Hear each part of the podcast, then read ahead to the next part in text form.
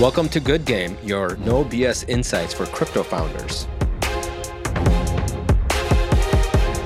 I don't think it makes sense to just keep jumping to the hottest chain of the month. You sort of just lose your community every time, and I think your brand and sort of your whole message gets really diluted if you just keep jumping around or you just deploy in like one hundred places. Yeah, so I think as a founder, you need to just choose like where you want to be built, who's your sort of core community, which sort of tech you want to align yourself with. I mean, crypto is very tribal, so I think being part of no tribe is worse than being part of one tribe. So yeah, I think we have chosen to be sort of Ethereum aligned. I like Ethereum. I think we have the community from Ethereum since day one. All our T V L is sort of from the Ethereum ecosystem. So yeah, we are sort of like doubling down on the ETH ecosystem. Looking for your next startup idea in crypto? Check out our request for startups list and get inspired at alliance.xyz forward slash ideas. Welcome to Good Game. Today, we're going to have the founder of Aevo and Ribbon on, Julian Ko. Julian's been, I'd say, probably one of the O G builders in the space now. He originally worked at Coinbase in the early days. I would say he's probably one of the first batches of Coinbase employees to leave Coinbase to start a startup in the early days. So I would say the wave of twenty twenty, there's a batch of founders that left. I mean, yeah, there were batches before, but I would before say... Before they all started funds. Fred, yeah, before they all started funds. That's right. You had Scalar Capital. You had... Scalar. Polychain. Polychain. Oh, and Nick Tomino at One Confirmation. Oh, right? Yeah. So yeah. Those were like the early phased. Like I would say they were the twenty thirteen to twenty seventeen cohort, right? Yep. I think twenty seventeen to twenty twenty, that bear market like pretty much killed Coinbase because seventy percent of the people quit. Or it was like fifty percent people quit. Do you remember that? Or no, they got let go. It was like a like a very large number. It was either that they were let go or they quit because at that point, no one knew if the industry was going to be around any longer, if you remember yeah. that that narrative. Yeah.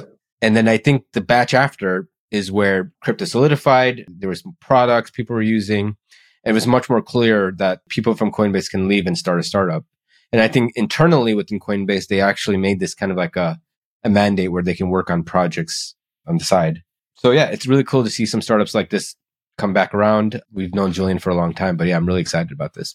So Julian built Ribbon, which was the first structured product DeFi protocol. That was twenty twenty. Mm-hmm. That was, uh, I mean, arguably he's part of that DeFi summer cohort. Ribbon at least was. And then at some point, I think last year, they pivoted into decentralized options. And I just checked the numbers today. They are number one decentralized options protocol by quite a large margin. Number one in terms of trading volume. Uh, that's the metric that really matters for exchanges. And then a few months later, he also launched a decentralized perp protocol. It's fairly new, so they are not among the top protocols yet, but they're uh, getting there. Also an Alliance alumni, alumnus. And he came back a few times to give talks to our founders. He's one of those uh, crypto standard, pretty experienced. Have seen at least two cycles now. Yeah. He's probably one of the few founders that actually stayed back on Ethereum and doubled down on Ethereum. So he ended up building out Aevo via an app rollup and using Celestia as a data availability layer. So the question here is, I'd love to compare and contrast that versus those that are building on, let's say, Solana on a monolithic chain. I feel like Aevo is like the first app rollup yeah. in production, right? They are. And the second rollup to use Celestia. The first was Manta, right? Manta? Manta. First one is Manta. Who was also part of our batch, both Ribbon, Aevo, and Manta. Mm-hmm. And Caldera, who's also yep. doing app rollups. I want to learn more about if founders were to look at the space. You and I have chatted about this before, but building on app rollups from the outside perspective sounds very kludgy and very cumbersome. The question is, is it really? And can developers that are building in the E V M space get onboarded and, and build on an app rollup and a data availability layer easily? And what are the cost savings? What are the design choices against Solana? And um, are they both comparable? Yep.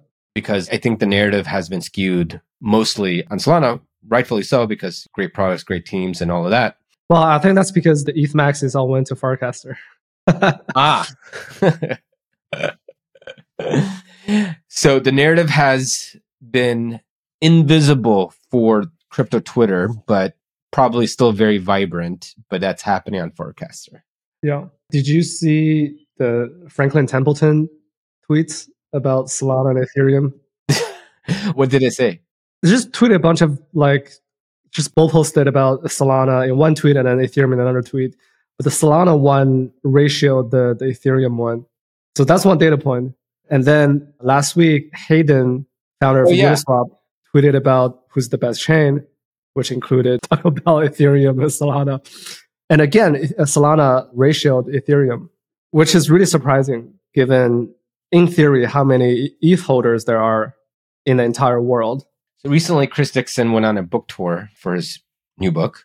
Yeah. He was on Andrew Sorkin's talk show or whatever. He does this bit every thirty minutes or once a day on stuff and money. And he talked about the Bitcoin E T F and how of a positive impact it was. The very next thing he said was like, oh, and the Solana ecosystem. We're talking like primetime C N B C. And, you know, usually the narrative is Bitcoin and then Ethereum. Mm-hmm. Interestingly enough, it was Bitcoin and then Solana. Who brought it up? Andrew or Chris? Andrew did. Not even oh. Chris. Andrew did. Chris is not a Solana guy. Andreessen is not a Solana firm. They're, they haven't made any investments in Solana except for Solana itself. There's no way Chris Dixon would bring it up, right? Yeah, they're E T H-aligned. They're more E T H-aligned than Solana, right? For Andrew to bring it up, of all people, tells me that even retail or even like people that are outside speculators are seeing the Solana narrative. You know who else talked about Solana? Kathy Wood. Yes, yes, she did. She's like, Solana is the next crypto asset to get an E T F after Ethereum. It seems very consensus now. Yeah. So, which is why I think, interestingly enough, today, Standard Bank talked about the E T H E T F launching, potential in May. So it might be a good time to swing back and see what's going on on Ethereum. Yeah. And that's why we have Aevo on to learn more about the interoperability challenge that founders face. And is it really a challenge, or is it, it might be a slower chugging for now, but maybe in the long run, it might be the better move? Yeah, I'm very curious why he stayed on Ethereum versus Solana, knowing that he's actually also bullish Solana. Yeah, he has a big bag of Solana, from what yeah. I heard. And I'm also curious why he picked an Ethereum rollup as the app chain rather than what D Y D X did, which is uh, Cosmos S D K. That's right. Yeah. It seems like there are a few frontrunners in the derivative space, and they're all kind of going this route, which is either like an app-specific product yeah. versus building on a monolithic chain or a layer two. We talked about this a year ago, more than a year ago. That was before Conduit and Caldera even yes. existed, which is like we kind of saw that launching an app rollup would be the end game for all the E T H-aligned protocols yep. because there's no other way. There's no other way to do this. Even if you go on a generic layer two like Arbitrum or Optimism, you're still competing for block spaces with everyone else. And so the only thing for you to do once you've reached P M F is to do your own rollup. So this begs the question for Solana. Yeah. You talk about localized fee market, dimensionality of fees. Sorry, I have to use that word because that's how they describe it. It turns out um, that, you know, I've talked to a bunch of Solana founders, and that narrative might be way ahead of where we are right now. Meaning it's uh, it'll take time to ship? We have a long way to go before this actually gets implemented the right way. And things could break. It's not efficient, from what I hear. Yeah. So, yeah, I mean, it's just going to be very interesting to see how what founders will do that are building on Solana once there's like this threshold hit. And, you know, obviously you got to wait for hardware to scale, things like that. You have localized fee market. And then you have now Ethereum starting to come back up with the app rollups. Things are working, and we're seeing founders that are building successfully using these types of infrastructure. So yeah, it's just fun to see how this is all going to play out. Cool. Let's uh, have him on. All right. Let's bring on Julian. Julian is a founder, is a builder of crypto derivatives protocols, but he himself is also a trader. We're going to talk about why founders should, should trade, simply use their own product. But I love to talk to Julian about his trading experience. I know he trades perps, options, and meme coins. Meme coins are a big topic these days. So we'll talk about that. We'll also talk about Julian's founder journey. I remember talking to Julian last bear market when he was still at Coinbase, or maybe you were doing uh, some. I think at that time you were doing some products for Tezos, I think, and you were also doing some side projects. Tezos. Yeah, it's like two cycles ago. two cycles ago, yeah. Two cycles ago. And you were doing some liquidation bots. Yes. And you talked to me about Matrixport, which, by the way, is the company of Jihan Wu, who liquidated the market a month ago. His intern liquidated the market a month ago. Matrixport was the original inspiration for the original version of Ribbon. And then later on, you started building options and imperps. So we can dive into all that journey. I want to learn more about your move to uh, working with Conduit as an app rollup for founders. Like, mm-hmm. what was experiences like? I know you uh, compensate a lot of fees too for the users. Curious to see how that's going. Celestia, I think you just announced a partnership with Celestia. So what are the cost reductions like? Is it real? And how easy is it for you to move from Celestia to, let's say, Prodank sharding or other types of layers? And really, how did you uh, get your first few customers when you started Ribbon? I'm curious about that as well. You mentioned on one of your pods that you've built some relationships with users to the point where you could start any product and they'll always be there for you. So I'm curious on how you build those like long-term partnerships there. But obviously, there's a lot to talk about. But the first thing on my mind, and I think on everyone's mind, is the Jupiter airdrop tomorrow. And it's funny, Aevo has kind of become the kind of the price discovery platform for all tokens that are about to launch. Dimensions is another one. The list goes on and on. And so maybe with Jupiter, you've mentioned that you've used the product and you trade as a founder. So maybe kind of talk through the Jupiter airdrop. How has it been from a user acquisition perspective? And then maybe talk a bit about trading, et cetera. Maybe I'll start with like the genesis idea of why we created, uh, we were basically the first guys in like DeFi to try this pre-market stuff. Like F T X tried this back in the day. Like they listed yep. Coinbase stock before Coinbase I P O. Like that was such a crazy market to trade. They did this like crazy Trump market as well, which was really fun and interesting. So I think, you know, like subconsciously these ideas were already in my head. But yeah, maybe just six months ago, one of the more interesting or hype projects, Sei, they, Binance sort of announced like they were going to list Sei on like their launch pool or something like next week. And I think within our Who office, yeah, we have... Who was it? Sei Protocol. Yeah, you were talking about you were launching it or another exchange? No, no, Binance was going to list it. Binance, okay. Binance announced, okay, we're going to list Sei next week. And, you know, there are a bunch of like traders in our office and we're all just like, trying to guess like, oh, do we think it's going to be, you know, over or under a billion F T V? Like everyone's sort of guessing where the price is going to be. And we just had this idea like, okay, what if we just made a market for it? And we just like launched it on Aevo. Like what if we made this into a perp that people could just trade on Aevo? Would that even be feasible? So that was the idea. We basically came up with this like sort of combined what F T X did and, and sort of put it in like a DEX style format. And it was really interesting. I mean, I think the market was already immediately somewhat efficient. Like the launch price or where we opened the market ended up being pretty close to where Binance launched it. We just kept doing it again and again. And each time we did it, more users came onto the platform. More people wanted to speculate on these things. So it has somehow naturally become like one of the things Aevo is most like known for. Like the Jupiter thing has been basically the biggest one so far by a lot. There are all these YouTube videos about airdrop farming and like Jupiter airdrop and all these guys like teaching Jupiter airdrop recipients on how to hedge their airdrop on Aevo. So it's really become like a, a big thing. But yeah, I mean, like for Jupiter specifically, it's an amazing product. I think the team there has like spent the last two years grinding it out and the product is like almost perfect, I think. We work on every small like optimization from like how quickly tokens like show up on your feed. They they care about like the little details. So I think it's like a really, really amazing experience. I personally really like the D C A function. Like it's so easy to sort of like, I mean, on Ethereum, if you want to get in or out of a token that's illiquid, you're not going to sit there and click transactions for like six hours, right? So you, so you're just going to say, exactly. You're like, oh, I'm just going to take the two percent slippage or five percent slippage and just like Much do it more. Right now. Exactly. So yeah, I think like Jupiter has somewhat unlocked this new type of like trading behavior where if I'm in something really liquid, I know I can like T W A P every minute for the next twenty-four hours and like my price impact's like pretty low each time. So yeah, it's great. I mean, I use it all the time. I think they're going to crush it. I do think it's sort of become like the rallying cry across the whole ecosystem. And I mean, they do deserve it. Yeah, where the market's going to actually launch, I think it's going to be very interesting.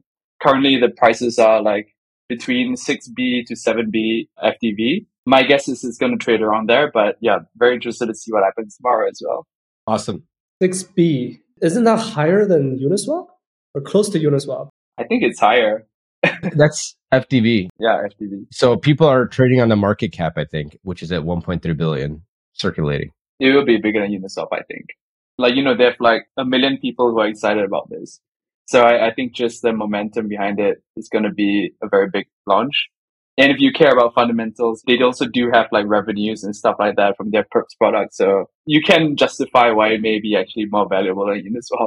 By the way, Julian, did you see Hayden's tweet the other day, which is the best trade? And he had oh, yeah, Chipotle, I saw that. Chipotle, Chipotle, Solana. Taco Bell. Oh, Taco Bell, yeah, not Chipotle. And Ethereum, Solana. Do you think he's going to Solana? No. I think just like culturally, I think they've built their whole identity around the Ethereum ecosystem. I don't think he'll ever sort of leave the ecosystem.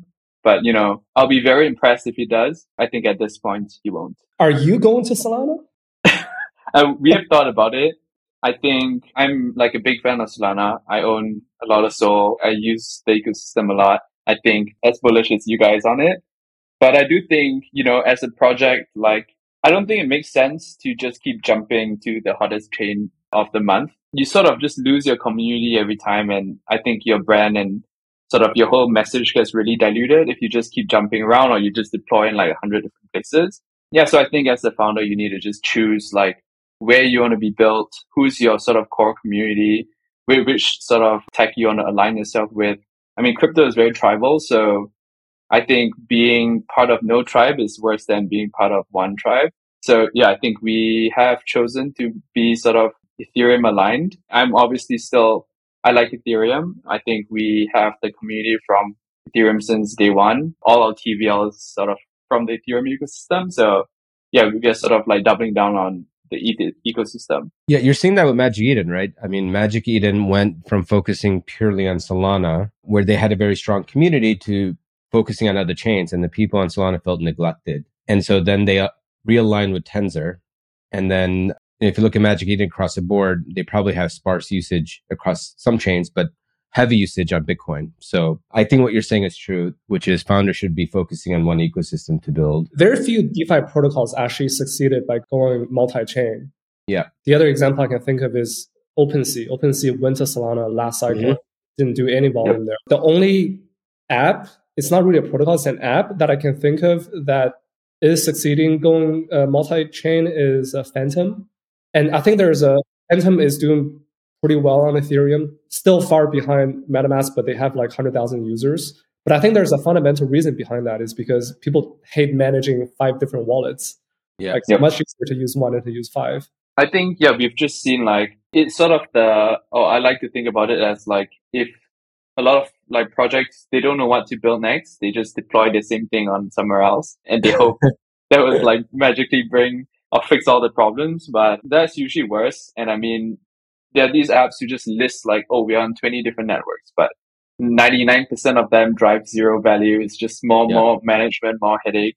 I think the yeah. only startup that did well in the early days was Aave, where they launched on every E V M chain and they ended up just becoming the de facto liquidity layer for all those chains. But that was just because of, like, I think it was just early in luck.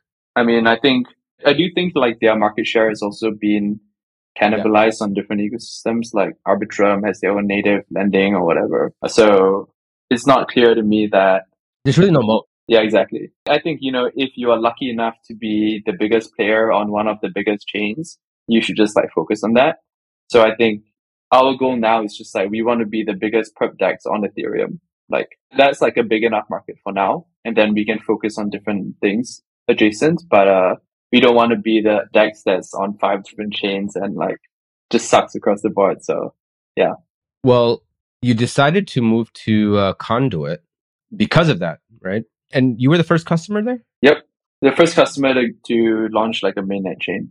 Yeah, that's pretty, uh, I'm sure a lot of founders would have been scared to do that. What did you see so clearly on why you should have, like, why Aevo should have been an app rollup? What were the design decisions you made as a founder to decide that you're going to go app rollup? Yeah, so this was, you know, over a year ago. I think even like the word O P stack was not a thing. No one mentioned the O P stack as like a stack that people could use. Like even Base wasn't even born yet at that point in time. But I think, you know, we felt already that obviously we couldn't build on Ethereum mainnet. Like the gas was just too crazy. The next alternatives is like, do we build on another layer one? Solana, maybe something else. But for the reasons I said before, we wanted to stay on Ethereum. So, yeah, I think the next natural sort of progression was like, okay, do we build on Arbitrum or existing layer twos? Or sort of like, can we just build our own layer two? And I think for many reasons, we decided just to choose the latter. Some examples is like, we felt it's really important for an exchange to have like an isolated execution environment. So, for example, you know, we saw this when Arbitrum dropped their token, right? Like the whole chain basically wasn't usable. The All the explorers were going down. And I think it's really bad experience for users if some other random app on the chain takes down the whole chain, especially if you're trying to trade. So I think we felt like, can we build this one chain that's sort of focused around trading for now and wouldn't get clogged up by some N F T mint? That was sort of one of the major considerations. We also wanted to change some of the parameters around like the default layer two parameters, like Optimism and Arbitrum have this seven day withdrawal window. We we thought, you know, that didn't really make sense. Like if you are using Aevo as the exchange, you're trusting the exchange, you know, like our order book is sort of off chain. You already have a bunch of trust around this application. You don't actually need this like crazy seven day, like super long, like a dispute yeah. period. I think we felt like we just shortened off that and improved the U X. I think we felt that if Like no exchange in the world charges you a percentage point to withdraw. But if you use a bridge, like if you want to bridge ten million out of Arbitrum or Optimism, you got to pay some basis points on that transaction, which is like really, really insane for an exchange. Every exchange in the world, you just pay, you know, the thirty cents or the one dollar to move ten bucks. So I think, yeah, we just felt like even if we keep the seven day period and use all these bridges, the U X would just be like terrible. So yeah, I think that's some of the reasons why we decided to do our own app rollup. And sort of the decision then became like, do we build it ourselves? Like, do we run all this infrastructure in-house? Or could we like work with a different company? And actually, like funny story, there was a different company which we were trying to work with. They're now called Caldera. Maybe you guys are investors, I'm not sure. But yeah, we actually used yeah. them for, okay, cool. We actually used them for like our testnet for the first few months while we were building it. And yeah, like one month before mainnet, Paradigm basically were like chatting with us and we were like, oh, by the way, we're incubating our own version of this. And I think at that point, we were already pretty locked into Caldera. But after speaking to their team and like just knowing for sure that I can call like the C T O of Paradigm and say, yo, the thing's not working. yeah, That was like pretty, pretty good security. And also, you sure. know, they off. Yeah, we were like the first customers. They offered us pretty yeah. good terms. I felt like their team was like pretty stacked on like a DevOps background.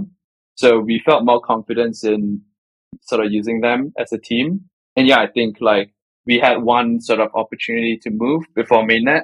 I think once we had already done mainnet, we don't want to move anymore. So we just decided, yeah, let's make that switch to, to Conduit.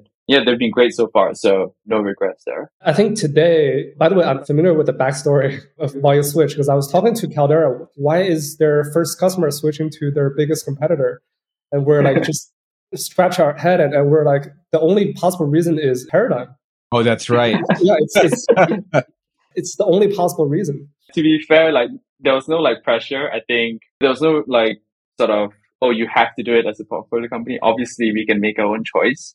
I think we just felt like since we were getting sort of like V I P service from them to just make this happen, make this deal work to our favor. I mean, they were also just trying to get off the ground. So I think it worked out for us. I think we got some pretty good terms like on the economics as well. Like I've heard these roll-ups now have to sort of do some sort of sequencer rev share and stuff like that. But I think we were pretty firm in having like it being fixed fee only. Like if we were ever to do rev share, I wouldn't want to use it. So that was sort of baked into our deal on day one. So what are the, not your terms, but like the average terms that founders would have to think about? I actually don't know what the market is at okay. right now, but I've heard like through the grapevine, you know, some of these newer customers are paying some sort of rev share on like the sequencer fee or something. So you pay and, a fee per month or something? Yeah. So like the calculus in my head is like, is this cheaper than hiring one full-time DevOps engineer in-house? And it was, yes. And I get like a twenty-four seven DevOps team who's pretty good with like strict S L As and so on. So I think like the choice for me was pretty clear. And yeah, they've been good so far. The users of Aevo, what token do they use to pay for their transaction fees? So yeah, that was like a key part of our design as well. Like we didn't want users to pay for transaction fees at all. Because I think, you know, if you're trading on an exchange and let's say you want to do a million dollar order, I don't know, I don't want you to think about, is it cheaper from a gas perspective if I do like ten, one hundred K trades or just one big trade? Like, I don't want the number of actually orders that you send in to cost you something from like a mental calculation.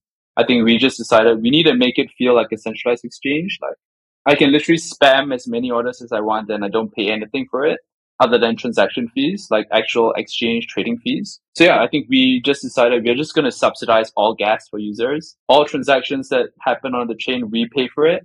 And yeah, users just don't feel that at all. I think even if it's like tiny, the mental like stress of thinking about like, is this adding up in the background is really bad. So we just made it basically free from like a gas perspective. Do you accrue value right now? Yeah. So, I mean, we have trading fees and that's sort of where we make all the money. The gas of like what we subsidize is just a cost on our... So users yeah. don't pay gas fees, but there's a trading fee that they pay to you. Yep. Which um, is sort of like in line with the other exchanges. It's in line with uh, centralized exchanges, right? Yeah. And recently you uh, started using Celestia as your D A layer. Talk to us about that decision. Yeah, so because we subsidize this gas, there were like three major things that changed in like Q four. One of them is our users started going exponential. I think now we have about like fifteen thousand daily actives and about thirty something thousand weekly actives. So it's a lot of small accounts, just like trading, trading, trading. Each time they trade, we pay for the gas. And Ethereum started going up in price and the Ethereum chain got more congested. So it's like a triple, triple whammy for us in terms of like how much we were spending on gas. Yeah, I think within Q four itself, it went from like twenty K a month to like two hundred K a month. Yeah, so I think definitely change like the way we, what we expected in terms of like the economics. So, you know, Celestia was just getting up and going. We spoke to them and I think we just realized that like if we can switch like the D A layer to Celestia, that cost becomes effectively close to zero. And that's another two hundred K a month in our pocket, which, you know, we can give back to users in different ways. So we thought that was like the best business decision to do at the time. Celestia was just like getting their mainnet up. So I think we were like, okay, let's try to be like customer number two of Celestia up it on mainnet. Yeah, we just made it happen like last week. First customer was Manta, right? Yeah. So effectively, when you switch from Ethereum to Celestia for D A, you almost reduce the fees by one hundred percent, close to one hundred percent. Is that what you're saying? Yep. It's like in the nineties. It's like extremely dramatic, like drop in D A fees. And that is like our biggest cost. So I think it made sense from like a business perspective for sure. From what I've heard, forty-eight, forty-four doesn't even come close to that, right? Yeah, so that's what we've heard as well. I mean, I think a lot of people have different benchmarks and numbers and ultimately like it really depends on the actual usage of the protocol. Yeah, I think it's still a market, still like a bidding market for this blob space. So I think we don't actually know like exactly how much cheaper or more expensive it's going to be. But yeah, I mean, I think if it's sort of like dramatically, if it's in line with Celestia, maybe we would shift back to like native Ethereum D A. Why would you do that? Is it just being Ethereum aligned or like, I'm just curious, like, yeah. They're just like less trust assumptions if okay. the D A is on Ethereum as well. Now you're sort of trusting that like the Ethereum to Celestia communication is sort of secure. But I think it's like a fine trust assumption for now. But yeah, we'll see how before it forgoes. What about Eigen? Yeah, I mean, Eigen, we also spoke to. They're, they're great. I think they're going to do very well. The main issue for us was just they were not live. So we couldn't really consider it. We could wait a few months and pay another half a mil or a million bucks in gas, but we didn't really want to do that. Is there any reason for you to use more than one D A layer for, I don't know, data redundancy purpose? Yeah, so when we actually did this Celestia thing, it was sort of a partnership with like Conduit as well. Like they helped us build it. And oh. there's this sort of like fallback system that they have. So if Celestia goes down for any reason, like the sequencer can basically just post like D A back to Ethereum. So there is like a easy baked in switch to just like either post in two chains at once or like fall back if necessary. So we felt like that was like good as well, just in case, you know, Celestia goes down or something. When Eigen on Aevo? Yeah, so everyone oh, always asks pre-token perp? Pre-launch, oh. yeah, yeah. I mean, I'm sure it trade at like ten B F T V or more, but I think like what I've learned making these markets or launching them is the best time to do it is, you know, maybe a month or two before the actual token launches. I think if you launch, for example, like Layer Zero is a good example. They've been teasing this token for so long. So no long. one knows, no one knows when it's going to launch. Like, do I actually want to trade this market if it comes out in two years? Like, I don't think yeah. I care enough to do it. So the sweet spot is when we know token is confirmed, it's going to be on this date. This is the supply. Everyone's like doing the math on like, everyone's playing the speculating game on, on where it's going to trade. I think that's a much more interesting market to trade than something which may never launch, really. Yeah, so we've just found like the sweet spot is between one week to a month or two. So, you know, when Eigen announces they're going to do a token, we'll be ready to make a market for it. So, Julian, you you build a perp exchange, decentralized exchange, and options decentralized exchange, but you are a trader yourself as well, which, to be honest, not every D E X founder is, right? But you're a user of your own product, or at least of the ecosystem. So what do you trade? What do you trade? Do you trade derivatives or meme coins or the majors? And what's your strategy? Yeah, I mean, I don't have a strategy. I think generally I do own a bunch of stuff which are like more of my long-term holds, but I think I do, I'm very active in like the daily slash weekly narrative rotation game. I think it's fun, obviously. I think I'm decently good at it. And also, like, what I tell myself is it keeps me sharp on, like, what the market is thinking and talking about. So, yeah, I think a lot of people have actually praised this or, like, spoken about, like, Aevo being actually, like, really in tune with what the market wants to trade. And that's really just, like, me knowing what the narrative is right now. I want to trade this coin. I'm just going to list it as well. Yeah, I think, and actually, that's, like, a big part of what we do. Are you just trading perps or meme coins? Also, whatever is hot. I think I've been in all the Solana meme coins. Did you catch GameStop this past weekend? I didn't get into the, the stop coins, unfortunately. I was like bag holding Anita Max win. yeah, that yeah, went to zero. One, that went to zero. And also like the mock Jupe and yeah, mock Jupe stuff is very interesting. Yeah. I mean, I think just seeing the founder in the Discord like shit posting with everyone else and just like telling everyone this coin is going to zero and people just keep buying it. It's like very fun and interesting. So I was participating in that as well. Well, what's yeah, the I... rotation of the next uh, two weeks? Next two weeks, I don't know, man. Like, I think it's been very choppy since like the E T F. I actually had a plan to sell on the E T F day, but uh, I got caught up in the hype as well. Like just seeing the inflows, I thought it was like, it was, it was too big to, yeah, basically I was bull pilled. So I, I did buy a bunch of like calls and stuff, unfortunately. But yeah, I mean, in the last sort of... You bought calls on Aevo? Yeah, I only trade on Aevo for options these days. But yeah, I think obviously that was wrong. So I, I got wrecked there. But I mean, in the last sort of two weeks, just been trading a bunch of Sol. I'm in a bunch of like Sol eco coins now as well. Sol's great. I mean, uh, Sol's doing great. Whiff is doing... It's holding pretty steady as well. What are your uh, long-term bags? Tau. Tau. Oh, oh my God. I think we're just talking about it, Chao and I. Yeah. I don't think I'm qualified to explain why it's good. I just like the coin. Up only. Uh, it's been just going up. Ethereum, Sol, I think those are my three big ones. On like the gaming side, I like Ronin a lot. Been buying and staking since like last year. We're going to have Alexander on our pod pretty soon to talk about Ronin. What is your thesis on Ronin? I mean, I've just like looked at the numbers of the users and the players, and it's just so like it's just been growing like crazy. So I don't have like a clear tech thesis on why this chain's better than another chain. I don't think it really matters. I think, yeah, like Pixels was one of the big games that launched on Ronin, and that's been like really popping off. It feels like the X E two point oh, basically. Same crowd, like uh, run it back. Same type of user, which is like Indonesian slash like Filipino, yeah. like airdrop farmers. And there's so many of them across like YouTube, TikTok, every like normie platform. So that was sort of my thesis when I bought Ronin last year. Ronin has more than one game now. It used to be just Axie, right? And now you're saying there's an ecosystem of games. Yeah. Pixels is the big one in the last few months. What kind of game is it?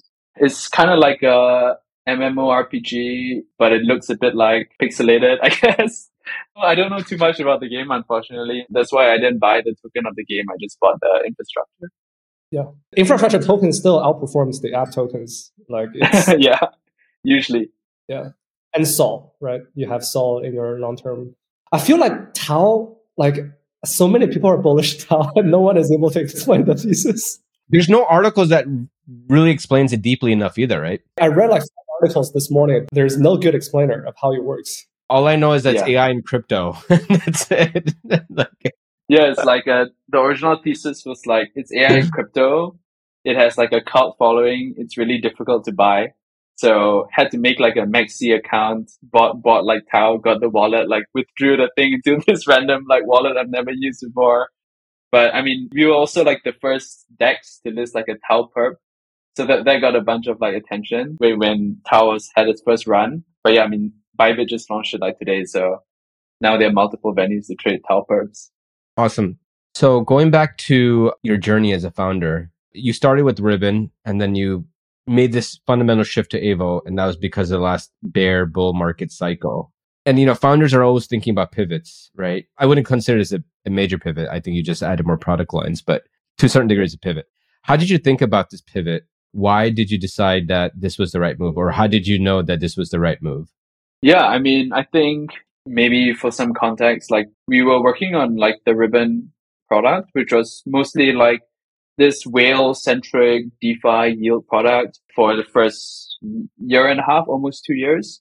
And I think we already saw like the writing on the wall, like when the bear market started coming, especially like the week of the Luna collapse. You know, we just saw like thirty percent of our T V L disappear in one day. Why would a bear market hurt a structured product, yield product? So our yield product was sort of denominated in coins, E T H, B T C, primarily. We had a different product, which was selling puts, which basically got wrecked on that one week when everything went down. So yeah, I think that one week, our vaults had a bunch of losses. The vaults that didn't have losses basically were denominated in coins. So those went down a lot as well. And I think immediately there was like a vibe shift of people just want to pull out money from the riskiest yield stuff in DeFi and either move them to the safest stuff in DeFi or just like exit to fiat. I think DeFi even. was exiting, period. Everyone was just scared. I remember at that yeah, point. Yeah, exactly. So yeah, I think like that one week, we just saw like a massive drop in T V L. We already knew, like, I think we already felt it coming, but that was like confirmation that this was not going to come back anytime soon. We were already brainstorming new ideas at that point. We've been brainstorming new ideas since like the first year, I think. We always had this feeling that the product that we built, even though T V L was massive, like half a B, we were printing out like quite good cash flows. We had like a strong brand. I think we knew fundamentally we didn't have a strong moat. For a lot of these sort of structured products, it's mostly like a sales and distribution game. A lot of banks basically have salespeople to sell it to their networks.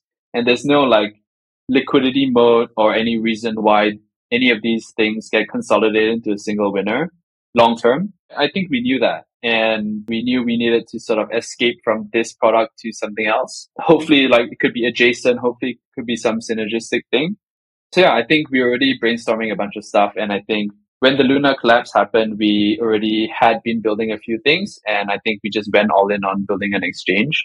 We just felt like we don't want to build this seasonal yield product where people come when markets are risk on and, and people disappear when they're risk off. So what was the competitive landscape look like on chain then? Yeah, so we initially started out by building like an options exchange. I think yeah. we just felt like at that point in time, like realistically, even today, we feel like every options protocol sucks. I wouldn't want to trade on any of them. I think all of them at that point in time were these A M M-centric products where, you know, if you were doing size, it was just impossible to trade on any of them because the curve would just give you an extremely bad price. So, yeah, I think like no serious trader could actually do size on any of these like A M M protocols. And we thought, the only way to do size was to trade against one of these ten big institutional market makers. And they were not touching A M Ms. Like they price mm. options however they want. They're not going to stick their money into this passive L P product. So yeah, we sort of worked backwards from there and thought like, okay, can we actually build a product where we can get all these institutional market makers on board? At that point in time, we knew everyone on the options side as well. So we had very good relationships with basically all the big options market makers. So, or the big options market? These days, I would say like Galaxy, Q C P, Genesis was pretty big. There's some smaller ones as well. There's some who are sort of more specialized on the order book side of things. Some are more specialized on like client services and O T C. So it's kind of like segregated into those two categories. But yeah, we knew all of them and we spoke to them and we thought, the hardest part with building a new exchange is bootstrapping liquidity and bootstrapping users. And like, if there are no users, market makers are not going to care. So no, there's not going to be any liquidity. If there's no liquidity, users are not going to show up. Yeah. So that was like the hard cold start problem. And we felt like we had this pretty big vault product, which was basically like a very big whale, just selling a bunch of options every single week. And we thought, yeah, can we use this like product that we have to bootstrap this new exchange, because we know we have at least one very big user, which is ourselves. So that oh, was so the core idea. The oh, I didn't know that. You're dogfooding your own product. Yeah. Yeah, our, our Ribbon Vaults was basically going to be like the whale of Aevo, basically. Like, got it. Okay. We thought, yeah, we can funnel all this flow onto our exchange and like incentivize the market makers to start showing prices because they know there's going to be this big dumb seller every week who's just going to sell options. So yeah, I think that was the core idea. And yeah, so I just felt like options landscape in DeFi back then was terrible. Plus, we thought we had an edge in building a new exchange. So that's why we did it. If you look at the market today, there's maybe two other competitors. D Y D X obviously is one that's been around for a while and they've kind of gone the same route as you have, right? Which is building out their own Cosmos Zone, app chain, et cetera. And they were previously on Starknet. And you'll have, which I'm just starting to hear a lot about, is Hyperliquid. Yep. I think they came out of nowhere. Yeah. They're great. Maybe I could talk a bit about like yeah, our transition from options to perps and yeah. the landscape there. Yeah. So we launched this options exchange in like April of last year. And yeah, I think pretty quickly we, we became like the leader in the DeFi space because the DeFi space is just so small. I think in like Q three, and Q four, we were between fifty to seventy percent of like DeFi market share at that point in time. So for the options side. So I think we felt like, do we want to just keep pushing the options thing, even though it, we have kind of tapped out the market already? Or should we like build an adjacent product? And yeah, I think we just felt like the option thing sort of required some timing. There may be a big market shift from perps to options, but it's not happening right now. But we know for sure, like, we have the tech to build perps adjacent to our options as well. There was some like natural use cases between options and perps. So we just started building like a perps product as well. And yeah, just in Q four, we started growing it a lot. And that has become basically the like majority of our volume now is on the perps side.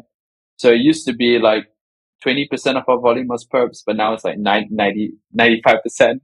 Um, so I think clearly like the current market cares more about Uh, perps for now. Um, yeah. If there's a shift to options, we're going to be there to capitalize. But for now, like people want to trade non-B T C and E T H options. Like they want to trade Solana, they want to trade A VAX, Sei, Injective, all this stuff. So yeah, I think uh, we had to build what the market really cared about right now, uh, which is these like thematic coins. Uh, they want to play the rotation game as well. So yeah, I think we started working on the perps and it's been pretty successful. On the perp side, yeah, we, we are still like a pretty small player on the perp side. But yeah, I think Hyperliquid, which was another exchange that launched maybe six months before us, they've been growing like crazy. It's a great product. I actually do think they're actually one of the best, or maybe even the best on the perp side. So yeah, I always like uh, scold my team if like Hyperliquid is doing something better than us. I'm just like, why can't we be as good as them? So definitely use them as like the gold standard in terms of, yeah, just like product and liquidity. Julian, why do you think people prefer to trade perps than options?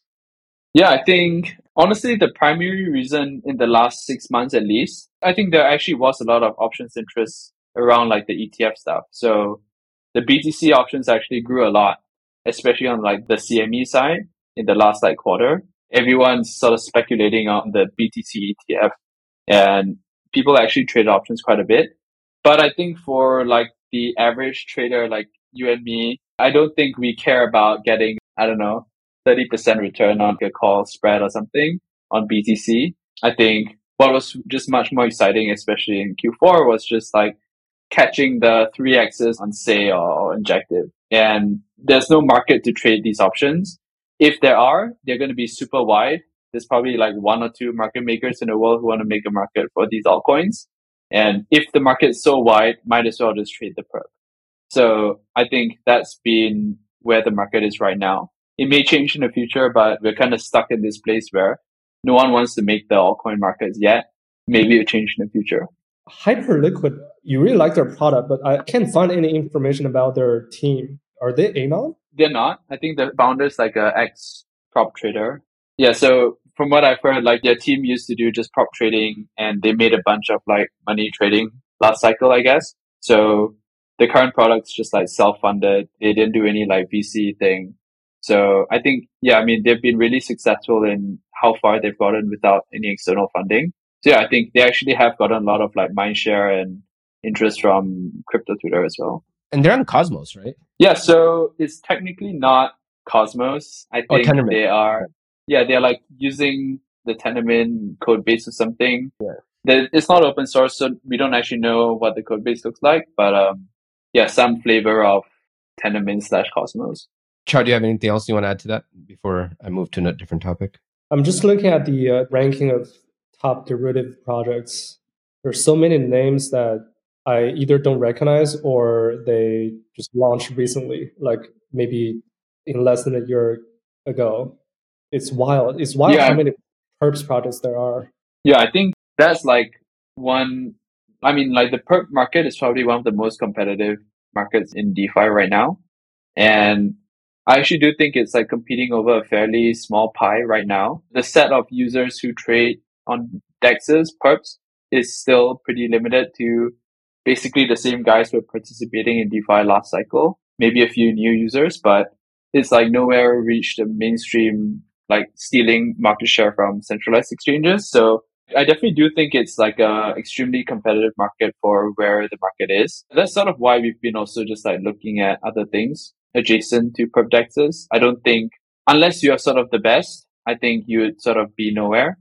So yeah, I think a lot of people are trying to gun for the top one or two spots, but I think everything in the middle is sort of just going to die. What other products are you looking at adjacent to perps? Yeah, so I'm actually going to announce this like next week or in a few days, but I think one of the advantages that we have, especially over some of the other app chains like D Y D X, Hyperliquid, those guys have built chains which only sort of facilitate trading. It's sort of by nature an app chain. You can't do anything else on the chain like by nature except trade. Those are the only type of transactions that the trade actually facilitates. But since we sort of forked like the O P stack, we actually can deploy a bunch of other stuff next to our exchange with pretty much like no effort. What do you mean by that? Are you talking like osmosis? It could look somewhat like osmosis. Ah. I think, yeah, basically we have just seen some of these layer twos get pretty big. Like, you know, Manta and Blast got a lot of attention. We think attracting a lot of capital, everyone's trying to build an ecosystem.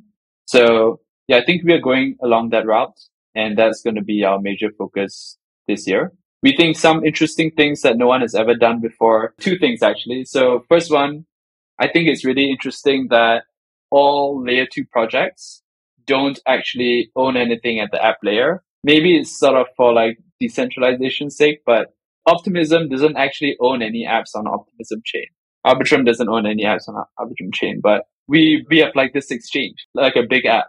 And what if like, instead of having to monetize at the chain level, we just monetize at the app level, but we can sort of give back all sort of chain level surplus to users. So, you know, no sequencer fee, or we just use our app to like subsidize the whole chain because our app actually makes money. These are some interesting ideas that we are thinking about. The second sort of interesting data point that we have is like the most difficult things for a layer two to be successful is users don't want to bridge. Like the friction of bridging is yeah. just extremely I hate high. It. I hate it. Exactly. That's my not do it anymore. Solana. I'm not chasing any meme coins anymore on Ethereum. I'm done. Yeah. So, I mean, like if someone tells you you need a bridge into this layer two, you're just not going to do it. It's over. But yeah. we have sort of made like the U X of depositing into Aevo so seamless that these users don't even know that they're bridging onto our chain. So when Manta Network launched on Binance or whatever, like they had one hundred thousand users who have bridged into their chain. I think Blast is also in the range of one hundred to two hundred. But yeah, just like an interesting stat, like eighty thousand users have deposited into Aevo already, which is like pretty close to where Blast is actually. And these eighty thousand wallets who have basically deposited into Aevo haven't thought about it as like bridging into a chain that has nothing to do. They sort of thought about it as, oh, we're going to come here to use Aevo to exchange. Yeah, I think we have gotten like quite a big user base just from that. And our idea now is like, can we actually take these users and send them to other apps on the chain as well? Does that make sense? I think that dramatically lowers like the friction of getting users in. If they're already here, they're already using one of the biggest apps on the chain itself. They already have something to do. If you give them sort of adjacent stuff to farm or to do other things on chain, I think they will do it. So yeah, these are some of our ideas of how we can bootstrap an ecosystem beyond just like a single app. And I think those are some of the advantages that we have over D Y D X, for example. So that's something we are thinking about a lot now. That's a really interesting point, because if you think about it, centralized exchanges are essentially layer twos. They're centralized layer twos. And when you deposit money into a centralized exchange, you don't think about bridging. You're just like yeah. in your head, it's the word, the verb is deposit, not bridging. yeah. The moment you see the word bridge on the front end, it just raises You're not gonna your do it. Level. It just makes it, it's really stressful. So just changing that word. Yeah. It makes the well, the security better. Assumptions, right? Also, like you think about the security assumptions. Yeah.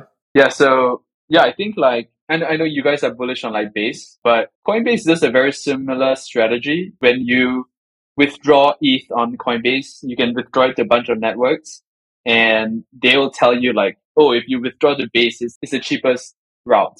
And the reason for that is they subsidize that from the all the revenues on their main product. So yeah, I think we have some ideas of like, can we just take all the revenues we make on this one exchange?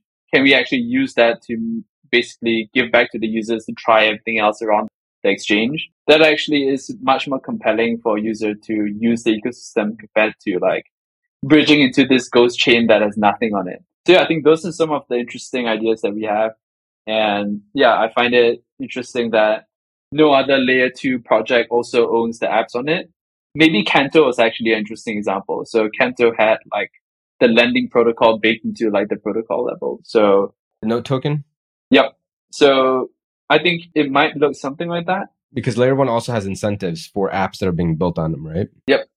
And so by enshrining lending, then they're capturing some of the volume and the users, and then they can use that as a way to bootstrap new apps that are coming onto the Canto ecosystem. Yep. So okay. that was a very interesting idea, and yeah. Optimism and Arbitrum are never going to do that. So I think that's like a place that we are interested in playing. I think one angle that we find very interesting as well is we don't want to be this chain where you deploy N F Ts, you deploy all sorts of random stuff, social stuff. I think we have built our whole product around speculation. People come to Aevo to trade perps, options, or speculate on these like pre-market launches? Can we just like double down on that and build other stuff which are in the same vein? So stuff like prediction markets, sports betting.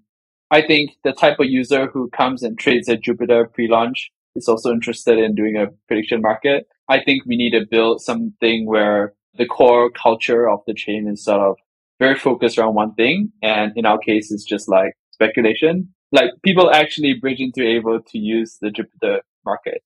So I do think we want to build stuff in a similar vein as well. I feel like out of all the layer twos, Arbitrum is the only one that has an identity. Arbitrum yep. is a speculative chain. And the other ones yep. like O P and Base, and they all have like a variety of different things. Arbitrum, like, so basically you want to have this very strong identity about your chain. Yeah, I think you just got to like double down on it. It even makes marketing easier. I think yeah. you just lose your user interest when you do everything and you do everything not very well. I think if you do a few things extremely well, people would know you for that and actually want to use it. We think it's just a stupid strategy to build like a general purpose chain where like everyone's welcome and you just have hackathons with all these different categories. I think that's like a dumb growth plan, but you know, if we have some very specific ideas of stuff we can do, I think that makes a lot more sense. So that's sort of my focus this year. So what you mentioned earlier is, well, I'm curious, does Optimism then have a moat, right? What you're saying is apps that are building on your rollup, as an example, they're building on it specifically to capture the users that are on that platform, that liquidity, and et cetera. And if that's the case, then I guess what I'm trying to get at is like, what is the moat that Optimism has versus you building your own identity and your own users? You're going the inverse, right? Like Optimism is like, everyone just build on us. Right. What you're saying is build on us because we have users and liquidity. Yes, exactly. And we know like the type of users who came here are like basically pseudo gamblers. And if you're building some sort of gambling related app, like this is sort of the type of user you want. So yeah, I think we are super focused right now just on user acquisition and actually getting a lot of people using the product. And we think once you have that, you can build stuff around it. If you start out as this general purpose chain, I don't think it works. I mean, we have just seen that happen again and again for some of these like up and coming new chains like Scroll and Linear and stuff like that. Not to call them out specifically, but I think, yeah, it's just difficult to reason about why people would want to build there, even though they have some different tech. Ultimately, the user is sort of like, there are still no users there. So I think getting the people using it is still like the hard part of the equation. Yeah. So I think Solana has actually done fairly well on both like the builder side and the user side, which is like rare, I think. I really like her strategy. It's so different from everyone else's yeah. doing. Everyone else is pursuing the same strategy. It's actually getting tiresome now. You have like fifty different rollups and like ten different layer ones, all trying to airdrop some tokens to users to get boost the T B L up on a ghost chain, and then at the same time trying to reel in some third-party developers, build some apps. Chao, are you having points fatigue? Because I'm kind of having points fatigue. I'm okay with points. Okay, you're in a shopping mall, right? And everyone's trying to give you free shit. How do you, as a user, figure out where you want to dedicate your time to shop? Do you know what I mean? There is a problem, a fundamental problem, which is like everyone is offering points. And yeah. now users are inundated with all of these options. So is it just, you know, whatever attracts the users? There's actually a really beautiful thing about points, I think, which is that okay. you don't know what you will get. And crypto D Js love that. They love the lottery aspect of it. That actually is strictly better than getting tokens. Well, I mean, it is tokens, right? Like, I do think like the pendulum is swinging the other way now against points. I think teams know that they can give you something at their at their own arbitrary decision, and they can delay this decision for months, right? So the team ultimately has the ability to tell you what you get. And I think a lot of teams are deciding to give you as little as possible. So you are getting farmed by the team instead of uh, you farming the project. So yeah, I do think the more projects that basically take all this interest through points and basically give back the users like nothing or close to nothing, that is happening now. And yeah, I, I think that's that. gonna make that's what's gonna make people hate points. I think it's yeah. just like if the culture has just sort of swung in the other direction, and you're getting like what is supposed to be like this interesting meta game that people want to play and speculate on is becoming just like a very bad game to play when the team decides to just like give you nothing. So I kind of feel feel that vibe shift in the last like few weeks. So I don't think we're going to do a point system. But Julian, speaking of that, like if you look at like Manta and Blast, both of them have over a billion dollars in T V L without any like real apps. And yep. people just go there for the potential airdrops and the yield. By the way, airdrops is a form of randomized yield. And people right, love of course. It. And the strategy works. But how do you think about that? Are you going to do, are you thinking of doing another token to incentivize this behavior? Or I don't think it's a repeatable strategy. I think the early movers who create the meta would basically get the most out of it. But the yeah. tenth project who's going to launch like the tenth layer two, which has points, no one's going to care. So I do think like someone needs to change the meta first and create something interesting. And that's going to get all the traction. So maybe in this case, Blast invented the meta. Manta copied it once. Maybe like the third one is not going to work so well. I don't know how either we have to reinvent a new type of user acquisition game or find something else. Actually, one kind of interesting alpha that we've been looking at is like we we've been doing a lot of like marketing, and we've been doing a lot of like normie marketing, and it's been working like shockingly well. What's normie marketing? Like YouTube or TikTok? Yeah, a very recent one, like just like two or three days ago, is we worked with this like influencer to make like a TikTok about Aevo, and it got like a hundred k views. So it's like extremely impressive R O I, and all those are like really different set of users from like the crypto Twitter world. It's just like a TikTok crypto influencer. I'm looking it up now. It's surprisingly not easy to find, but yeah, I think it's really like overlooked by a lot of teams. I think crypto Twitter is extremely competitive in terms of like attention, but it's easier to play like the attention game outside of crypto Twitter. So we've been just like trying to double down on that. A lot of like non-English content has worked actually pretty well. Russians, Russians and Chinese. A lot of D J, Russian yeah. Chinese D Js. Exactly. So yeah, I think like interestingly, if you look at Aevo, the only two languages that are supported, which are not English, is Russian and Chinese. So we just looked at like the demographics. It naturally skewed to those regions. Yeah. Russia slash Ukraine slash like uh, Russian speaking zones. And like Chinese. So we just double down on that. We're doing a lot more Chinese content, working with a lot of like Russian speaking folks as well, like K O L networks. So I, I think it's like a very interesting place to play instead of just like paying the same Twitter influencers to tweet some thread about Aevo on like English C T. That's something we've been actually trying to focus on. And I think that's like a way more robust, like audience and user set than the people who are just jumping from points to points. So yeah, we've just been like really focused on that now. YouTube is also really interesting. I feel like there is a very distinct culture on YouTube versus C T. Like for example, C T really despises Cardano and X R P. But if yeah. you go on YouTube, there's so many people shilling Cardano and X R P.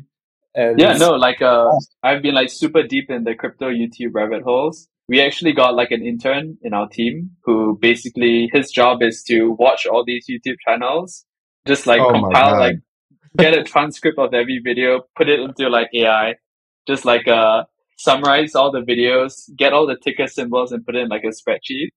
So we, we can literally have like a view of like across all these different channels, what are people talking about right now? Everyone's like talking about E T F and then everyone's talking about X. I don't think it's actually something you can use to trade because it's usually like a delayed indicator. It's like a lagging thing, not a, a leading indicator. But you know, it's, it's extremely interesting just to see like the sentiment and the picks that people are talking about. But yeah, I mean, I think someone should like build an, an automated A I to, to sort of get all this information instead of just getting some intern to just like click and write, transcribe everything. I find that very interesting. And it's like sort of, maybe it's a, uh, it's an area that most people are just like not looking in right now, especially our competitors, I think. The YouTube thumbnails are so cringe. They work and, really well. But they work really well. I mean, yeah. We tried it within Good Game for a bit. One of the keywords that you guys needed to use is like, you know how you guys call things coins or tokens? All of them call it cryptos. Top ten cryptos to watch for the new bull run. That's sort of like the keyword oh. when I know it's like a normie, normie targeted audience. Good to know. They, they, don't, they don't say tokens at all. They just call it cryptos. Interesting. One more point I want to ask you before we go to uh, founder lessons. There's this market called whales O T C. Yep. And you could think of this as a kind of a pre-market trading as well. And what people do is they deposit some collateral for the points that they have, and people are able to buy and sell points. So recently, and I've been following whales O T C for some time, I think they have like eighteen million dollars in volume done now, which is pretty impressive. People are buying Jupe points. And I've seen Frentech token points also trade, and I'm seeing many, many popular point systems trade. So I guess, how do you see this market? And is this kind of competitive to your pre, I mean, perps product as well? Yeah, I think it's definitely a clear extension of the pre-launch markets. Like pre-launch markets are already taking the idea of building something that people want to speculate on to the next level. It's like, yeah, you're not just trading the token, you're trading the token before the token launches. And you're like playing this game of what the price is going to be. And points are sort of like the next level. It's like, we don't even know if these things are going to translate to tokens, but we're going to make a market for it. So it's great. It's very interesting. I wish we did it first. I think, yeah, they're doing really well. And right now, there is a lot of interest in just trading these things. I think one of the issues for us, or what we have seen, is like our pre-launch stuff drives a lot of attention and users, but in terms of like actual revenue, it's extremely small part of the whole business. It's a go-to-market strategy, right? Exactly. So it is like user acquisition, but like the volume numbers are just not big enough to justify like a big business. So I haven't done the math, but I'm if I were to guess, I think our pre-launch revenues are less than two to three percent of the total exchange revenues. Most of the revenue still comes from people trading majors and sort of the coin of the month. So yeah, I'm not sure. I think it's a great idea, but I'm just not sure if it can be a big standalone project. So I'm happy that we worked on like the pre-launch stuff as a user acquisition. I just don't know if it's big enough to be a standalone like company. Got it. Now, Julian, you know, a part of our user base is primarily founders that are building in the space. I know you spoke to our cohorts in the past many times to kind of give them feedback on your journey as a founder. If you had to distill some of the lessons that you've learned, what are some key lessons that you've learned as a founder in crypto, building crypto?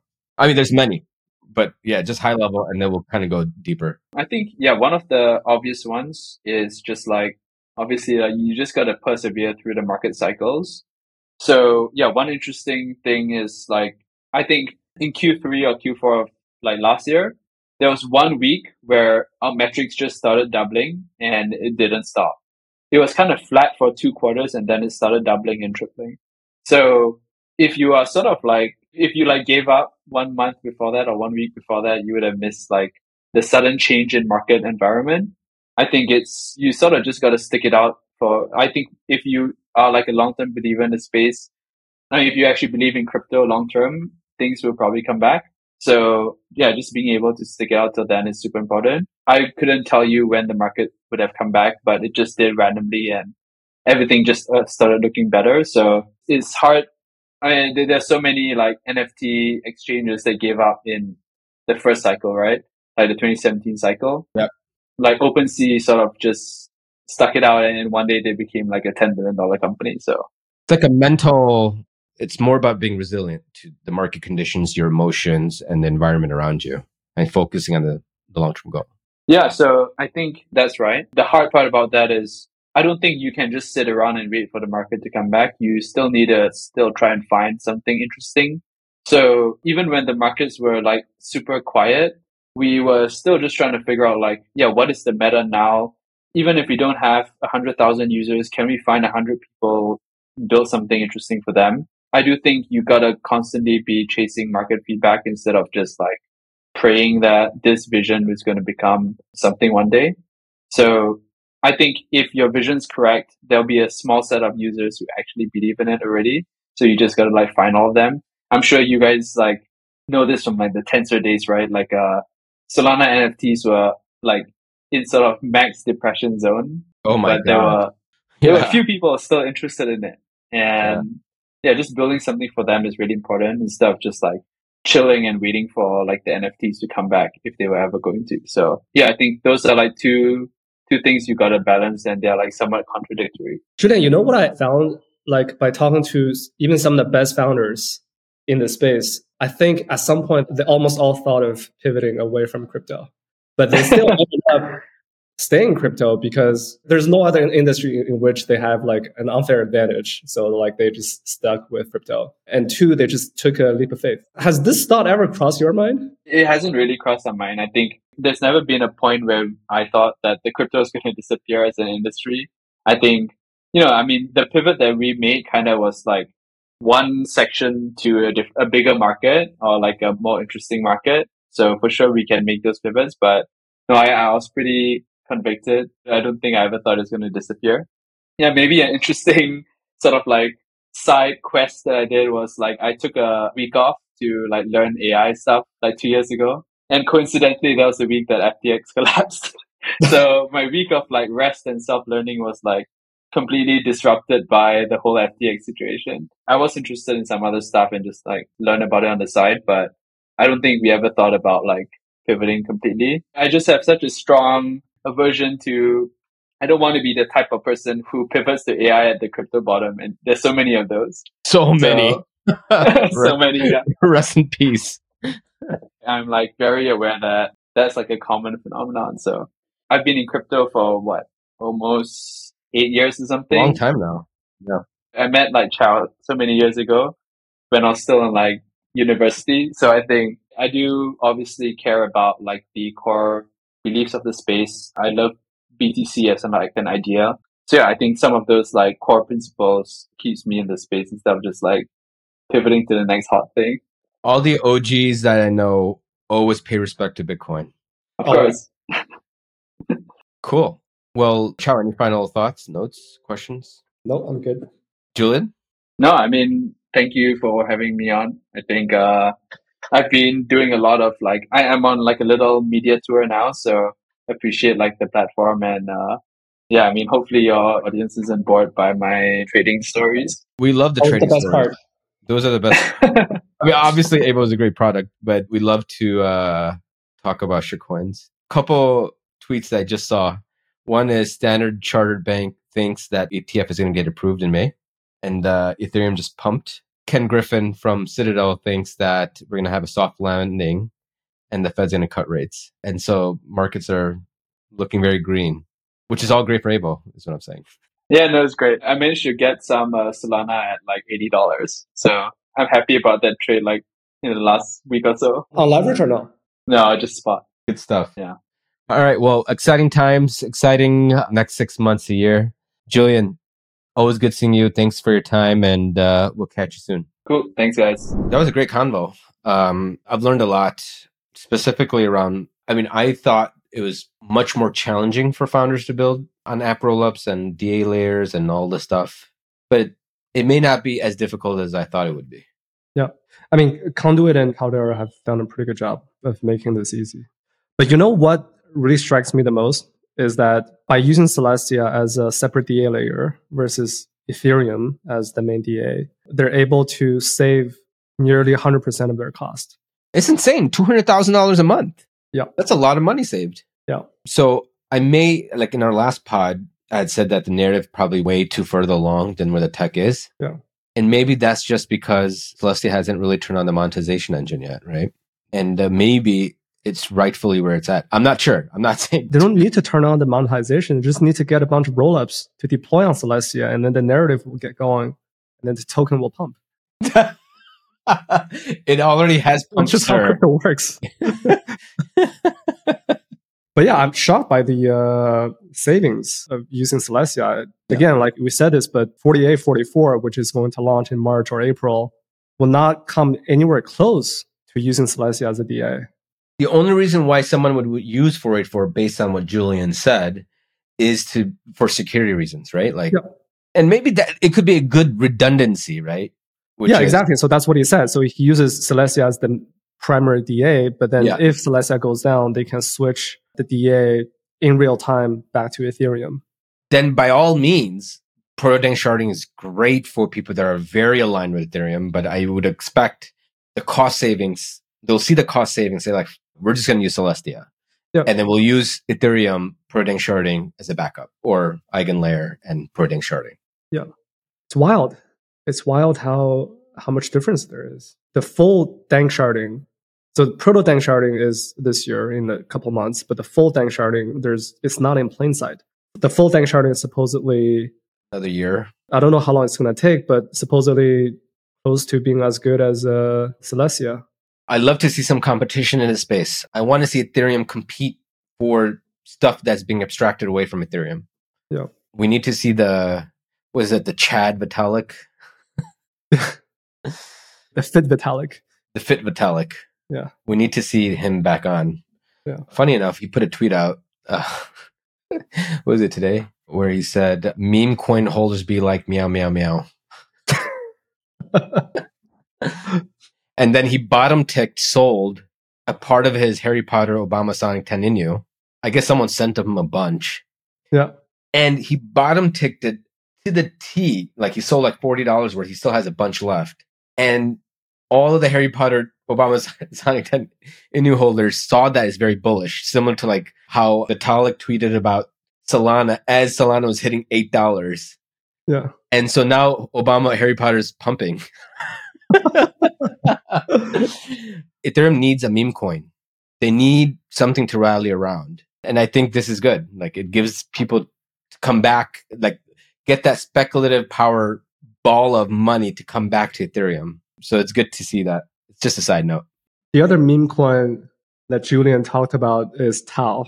for, for me, it's a meme coin. What a meme coin! It's the best meme. It's uh, yeah. A I X crypto, and I've seen so many people bullish on it, but no one is able to explain why they're bullish. Yeah. It's a cult. It's a cult.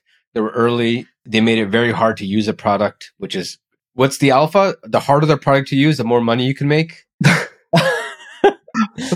I mean, like when I tried using ordinals, it's such a, my God, it was hard and you have to be patient.